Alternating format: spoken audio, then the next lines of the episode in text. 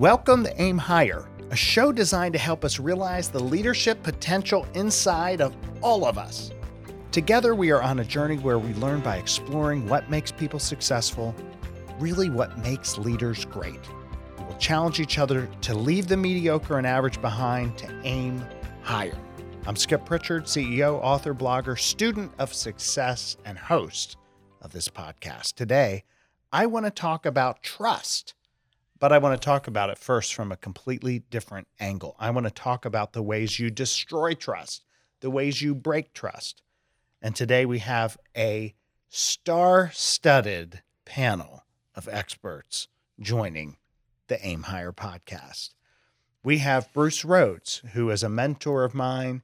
He's been an executive in every major position that I know of CEO, COO, C, not a CFO, I don't think, but CTIO, C whatever it is. C, CQO, I think, isn't that one? C, Not that I know of. Chief Questioning Officer. Oh, there you go. So, because you ask really insightful questions, and uh, we're delighted to have him here as a guest today.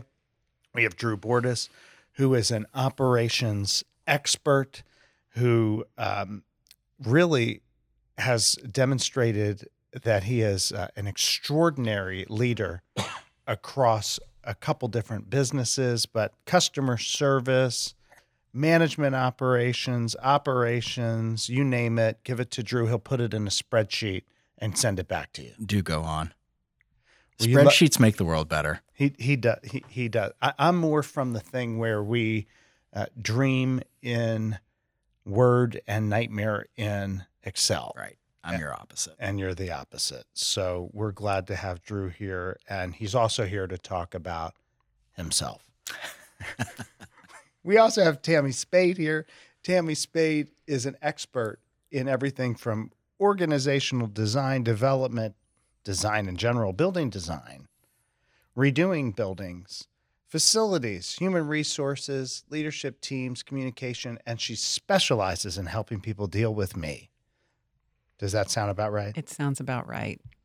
And she is here uh, as well. So we're glad to talk about trust and what it takes to establish and destroy trust. And of course, all trust questions start with Warren Buffett's quote, which I'm sure we've all memorized because it is always out there when you think about trust. He said, It takes 20 years to build a reputation and five minutes to ruin it which I think we have all seen. And today we've seen that happen very quickly on social media. And then I'm surprised at the fact that many people can rebuild their trust today in various ways and they come back after so much time. Usually not 20 years either, so they can reestablish it afterwards. We'd have to ask Warren Buffett that if we could ask him, how long can you uh, can you rebuild that? I guess 20 years to build a reputation, five minutes to ruin it, maybe less to restore it. I don't know, but I've seen that happen as well. So today we're going to talk about what it takes to destroy trust. I don't know if this is my goal for the year to destroy trust or what, but it, it is interesting sometimes to think about things from the contrarian point of view. So I just want to start off with that and ask what are the ways that leaders destroy trust? I think the list is pretty long. Um, but I think most of them do it inadvertently with teams. Uh, one of one of the ways I think that happens most is in improper delegation or micromanaging, where you tell somebody to do something and you second guess everything they do. You ask them repeatedly, "Have you done this? Have you done that?" So it signals you know lack of trust pretty quickly. Hold, hold on, what we need to stop for one second because I have to ask Drew. Did you? Um, no, I'll ask at the break. This feels very personal.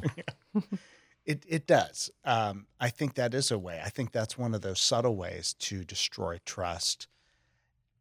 But I think about some people who've destroyed trust that are much more obvious too, right? Somebody who flat out lies to you, right? Flat out is manipulating you, right? That just destroys trust from zero to sixty and right.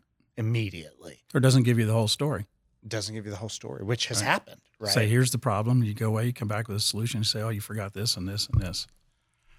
Trust down. Sometimes people deserve right. that trust uh, being destroyed. They they misrepresent things.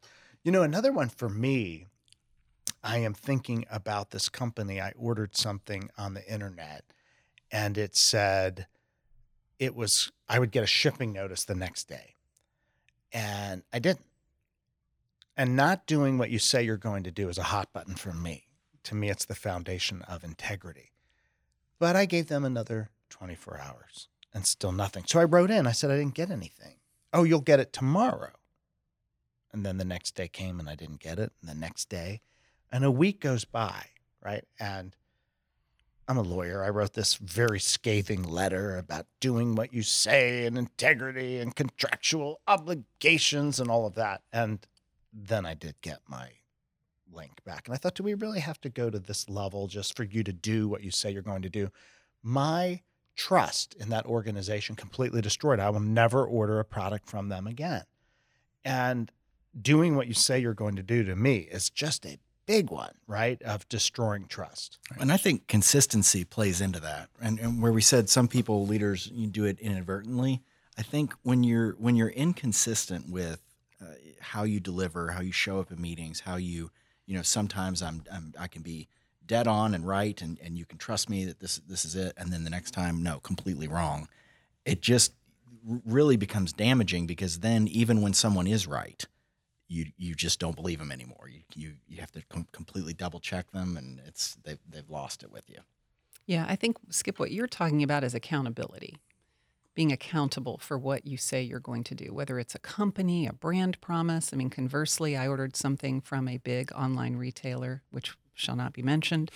Um, and the item was supposed to arrive on a certain day. But unlike you, I got a notice that said we're really sorry. It's not going to arrive the day that we said it was going to. It's going to arrive in this time frame, but most items will arrive on the earlier end of the time frame, and it did.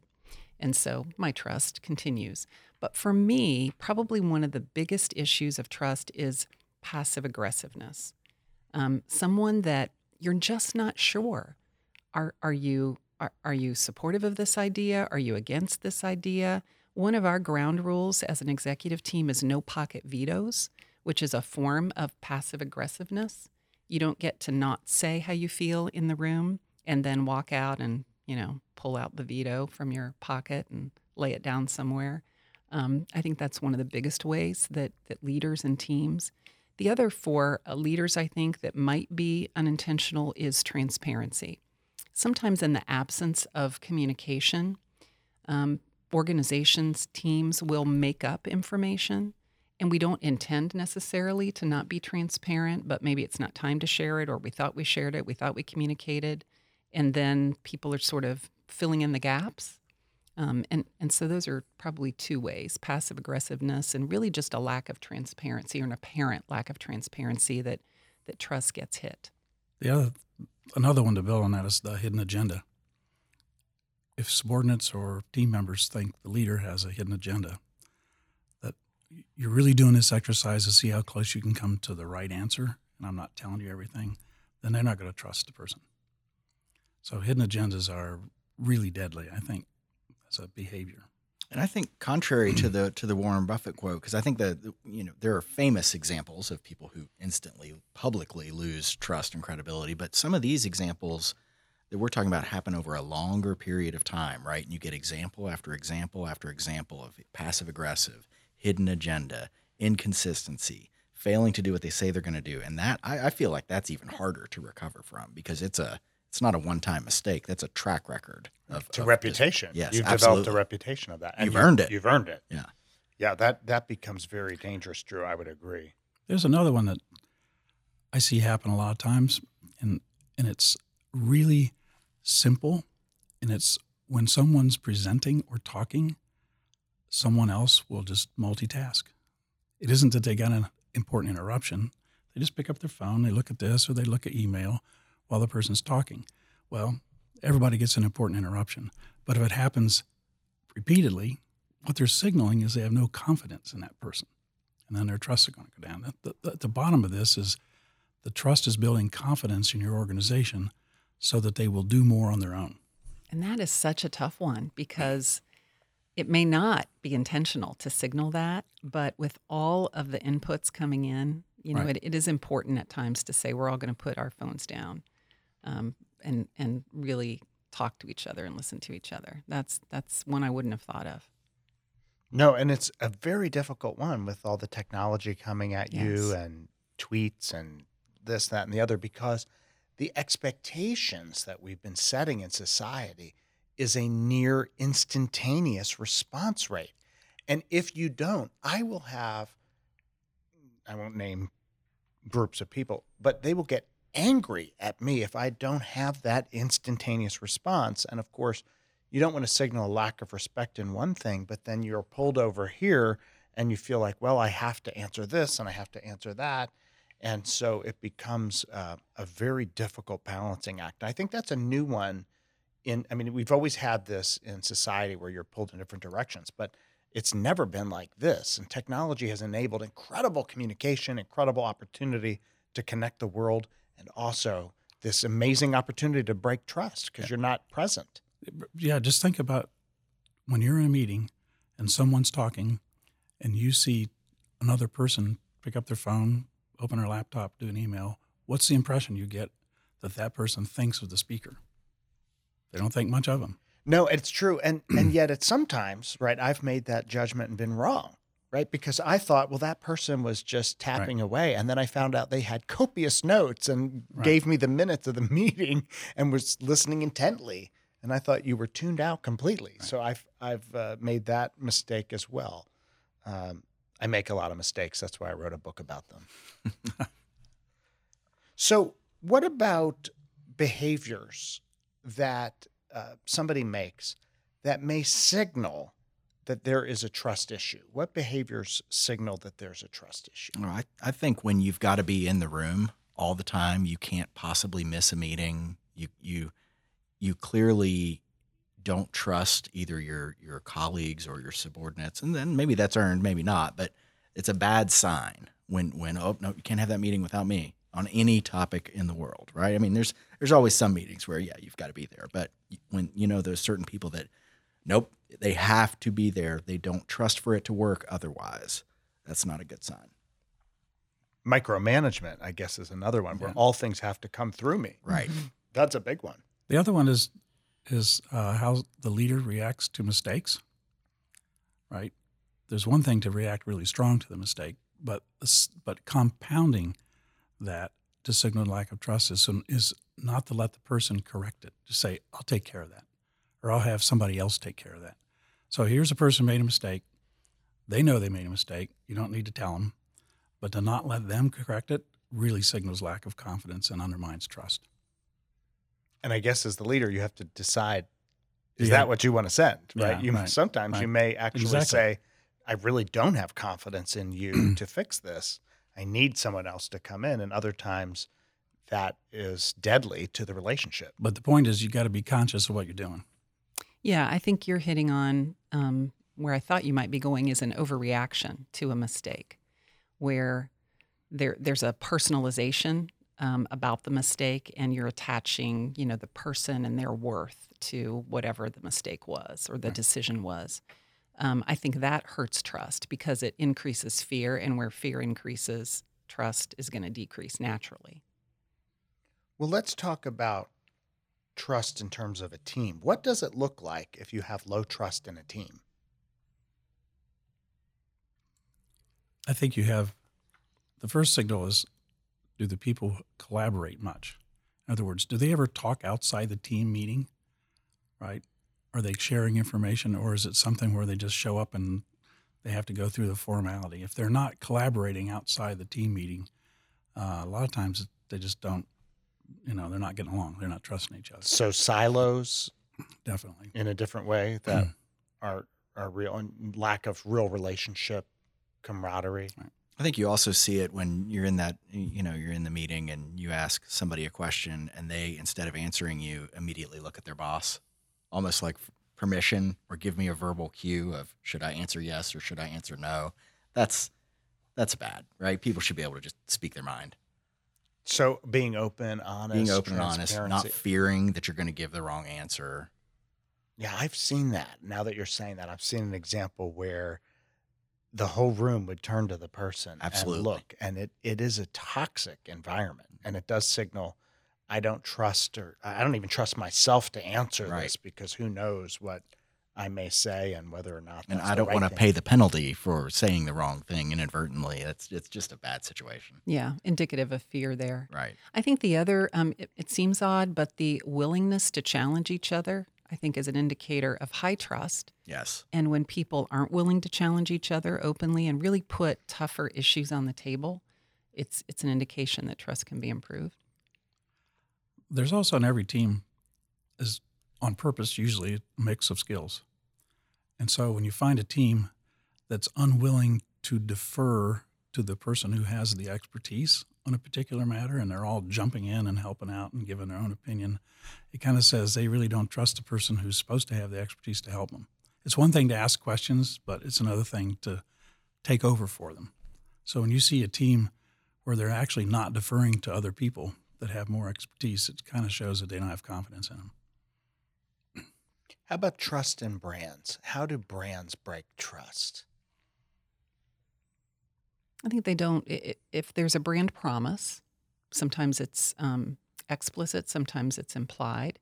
When they don't live up to that promise, whatever that promise is, if it's 24 hour delivery, if it's, you know, what whatever the situation is, um, when when they, in your case, you mentioned an experience with a provider. Um, I didn't go into all the gory details. Yes, thank you. Oh, thank you, thank you. We'll we'll catch that in the next episode, I'm sure.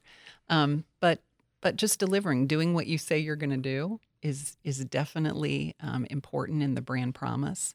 Um, I think quality is is another important part of a brand promise. You know, people have brands, teams have brands, companies have brands. Whether we um, extol them, whether we communicate them, they're still there.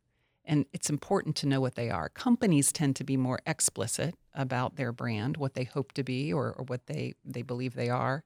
Teams and people sometimes are not. And so it's interesting to just ask, what's our brand? Companies should do that too. The other, the other thing that um, can help break a brand trust is to take a what what the what the person perceives as an unfair pricing action. I remember in the depths of the of the recession in 2008, a certain provider tried to raise my price by 50%, and I have never used them again because it violated what I thought was a sense of fairness in pricing. Not that they didn't couldn't raise their price; it was just that they went way outside the bounds. At that specific time too. Yeah, at that Yeah. specific time. Yeah. And you know, and, and with companies, I mean, companies are made of people, right? And so that's that's where this can get really complicated from a corporate perspective because every single person in your organization has the opportunity to build that trust or lose that trust, interaction by interaction by interaction. And you see the companies that just are amazing at it because everyone you talk to, everyone knows, oh, well, this is our customer experience. This is and, and when you see a company like that, they typically have high trust and are, and are delivering well. Well, that's a great lead into this question about rebuilding trust. I want to talk about how how do you rebuild trust that's lost, whether you're a company or whether you're a leader. Are there ways to rebuild trust? I'm thinking about two experiences that I had at two different restaurants locally. One, I actually ate a steak and got food poisoning, violently ill from the restaurant. Called them up. My assistant called them up and said, My boss got food poisoning. I just want to alert you, et cetera. Oh, nobody else did. Told us about that. And that was it. No, I'm sorry to hear that. I hope he's okay. Not a note, not a phone call, not here's a gift certificate for a future dinner or comp for something. Nothing. Zero. They've lost my trust. Another restaurant, I complained about something and just said, you know, I want you to do better because you're one of my favorite restaurants. And they went overboard. Here's a gift card. We're so sorry. The manager came out. How can we improve this? You you're such a loyal customer of ours. I, I went to both of these restaurants equally. And one actually had an extreme problem, one had a minor problem, and yet they reacted completely opposite as if the minor problem was a major problem and the major problem was a minor problem. And it impacted my thinking. And I was thinking about brands, I was thinking about restaurants, but I was thinking about people too. And it's the same thing because we all make mistakes. And if a leader over here makes a makes a mistake, says something, and has an outsized reaction to it, like that restaurant, or then the leader who deeply cares and says, I did this. I, I didn't intend. I think I damaged our relationship. I, I'm sorry for this. I want to fix this and and works on it. You, you know, that same kind of response. So how do either brands or people rebuild trust that's lost? I think leaders, the first thing to do is to acknowledge it. Acknowledge that they have broken a trust or they've done something to damage it. Truly acknowledge it. And then, secondly, um, tell the people that the behavior is going to change. But the third thing is, I think you have to give people, if it's a team member or whatever, the license to tell you if you are slipping off the rail, so to speak, if you're going to do it again. So acknowledge it, give people and give people the the and with the promise not to do it again or change the behavior, really change it. Stop looking at me like that. And then and then and then give give the team members a license to, to call you out if it happens again. I mean, these sometimes are so inadvertent behaviors that it sort of takes multiple times for you to get the get the picture. And I think you've got to have some mature leadership for that to work, right? For to be to be able to be open to that level of dialogue, right? Um, it's a um, you've got to be able to say, "Oh, I did something inadvertently," or "I did that to you. I made you feel that way. It wasn't my intention," or vice versa. Those are great conversations to have if you can do it. But it, but it shows vulnerability, shows transparency, and it shows your willingness to work hard to get the trust back. Yeah, for for me, um, and really, I think for many people, it's persistence and time. Um, it's important to communicate. It's important to apologize. Absolutely. Um, and often we have more loyalty to those brands or those people who have been authentic with us and said, Man, I, I really messed up here. Please forgive me. I'm going to try and do better. Um, but but there's also a time element. If they say that and then the next time you go, there's an issue, and the next time you go, there's an issue, the words are empty words. So I think actions and words have to flow together. Where where trust is high, we extend a lot of grace, and where trust is low, we judge. You know, we're we're almost looking for the confirmation. So right. so when it's high and and the right thing is done, we extend grace to people and to companies. But where it's low and it continues to be low, I think we're harsh. You know, we're, we're looking for the judgment because we're looking for the confirmation that this company, this provider, this restaurant, this person can't be can't be trusted. It's it's really true, and I've seen um, when people do rebuild this. There's a study I read that said customers who have a complaint that is fixed and fixed well are actually more loyal to that brand than if they never had had an issue in the first place. Absolutely. It's amazing. Yes. Right. And I know that is my experience as well because it is how you responded. And I think underneath of trust is really caring. You know, do you really care about me? And in my two restaurant examples, it's it's like rich dad, poor dad, rich restaurant, poor restaurant. You have one who si- signaled, "I really don't care, don't care about you, don't care that you got sick here, don't care about you at all." And the other with a minor issues like, "I really care about you, and I value the input you're giving to my business to make me better." And don't we want to do something? I mean, trust if if we care, if you know that person cares about you you're going to overlook these mistakes. We all make them, right? Communication mistakes. I leaders are always on stage, people say, and yet leaders are people. They have real days. They have things that you don't know about. They have stresses. They have sicknesses. They have um, whatever family issues. They have dysfunctions. They have. Am I giving a list of my own? right? People have real problems, and so even though you're a leader, you actually are a person. And yet, underneath of that trust, I think is just do you really care? And if somebody really cares for you, you know it. I see that as a hallmark of teams that have high trust is they actually care about each other. It's not just, oh, we're a business team and I I have trust that you're going to do marketing well and you're going to do technology very well and you're going to do operations very well. But I actually care about you as a person. Like I want to hang out with you. I really care about your family and your well-being, now I'm going to have much higher trust. All right. And what a great team that is to be a part of, you know, just in every facet of your life.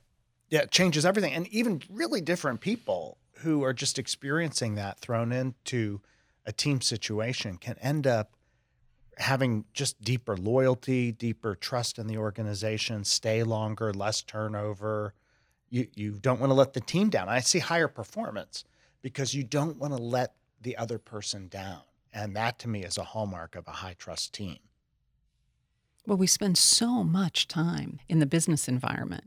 I mean, how much more pleasurable is it to be part of a team with high trust? And I think it does build. You know, there are those building blocks over time, but when you have a team of high trust that doesn't always agree, but really enjoys, has each other's back, um, views themselves as, you know, sort of a pseudo family, um, there are aspects of that.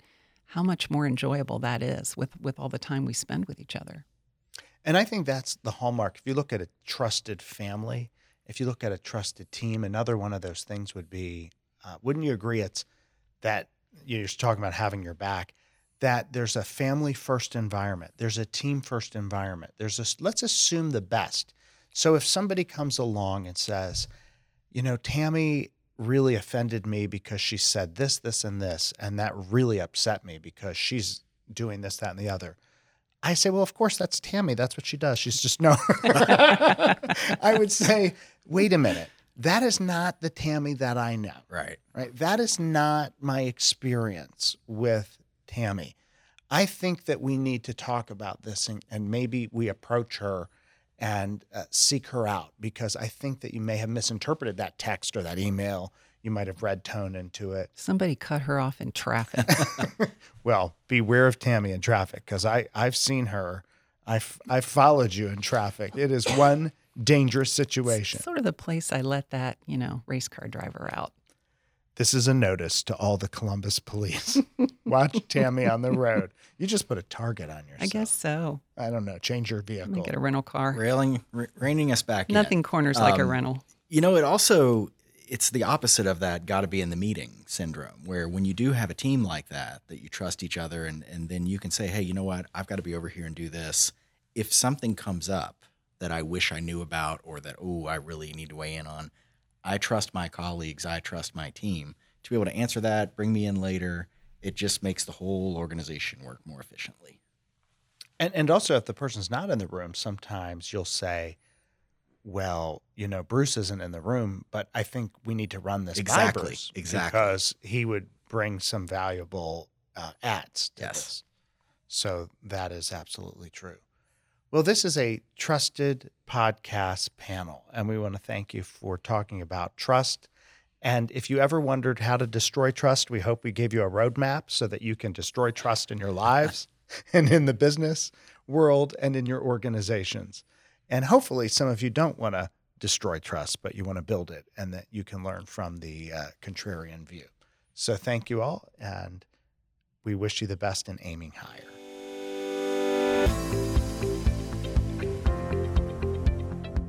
Thanks for listening to Aim Higher with Skip Prichard. Check out skipprichard.com for more episodes, interviews, book reviews, and leadership insights. And if you like what you hear, please rate us in iTunes. Until next time, remember don't settle for the mediocre, always aim higher.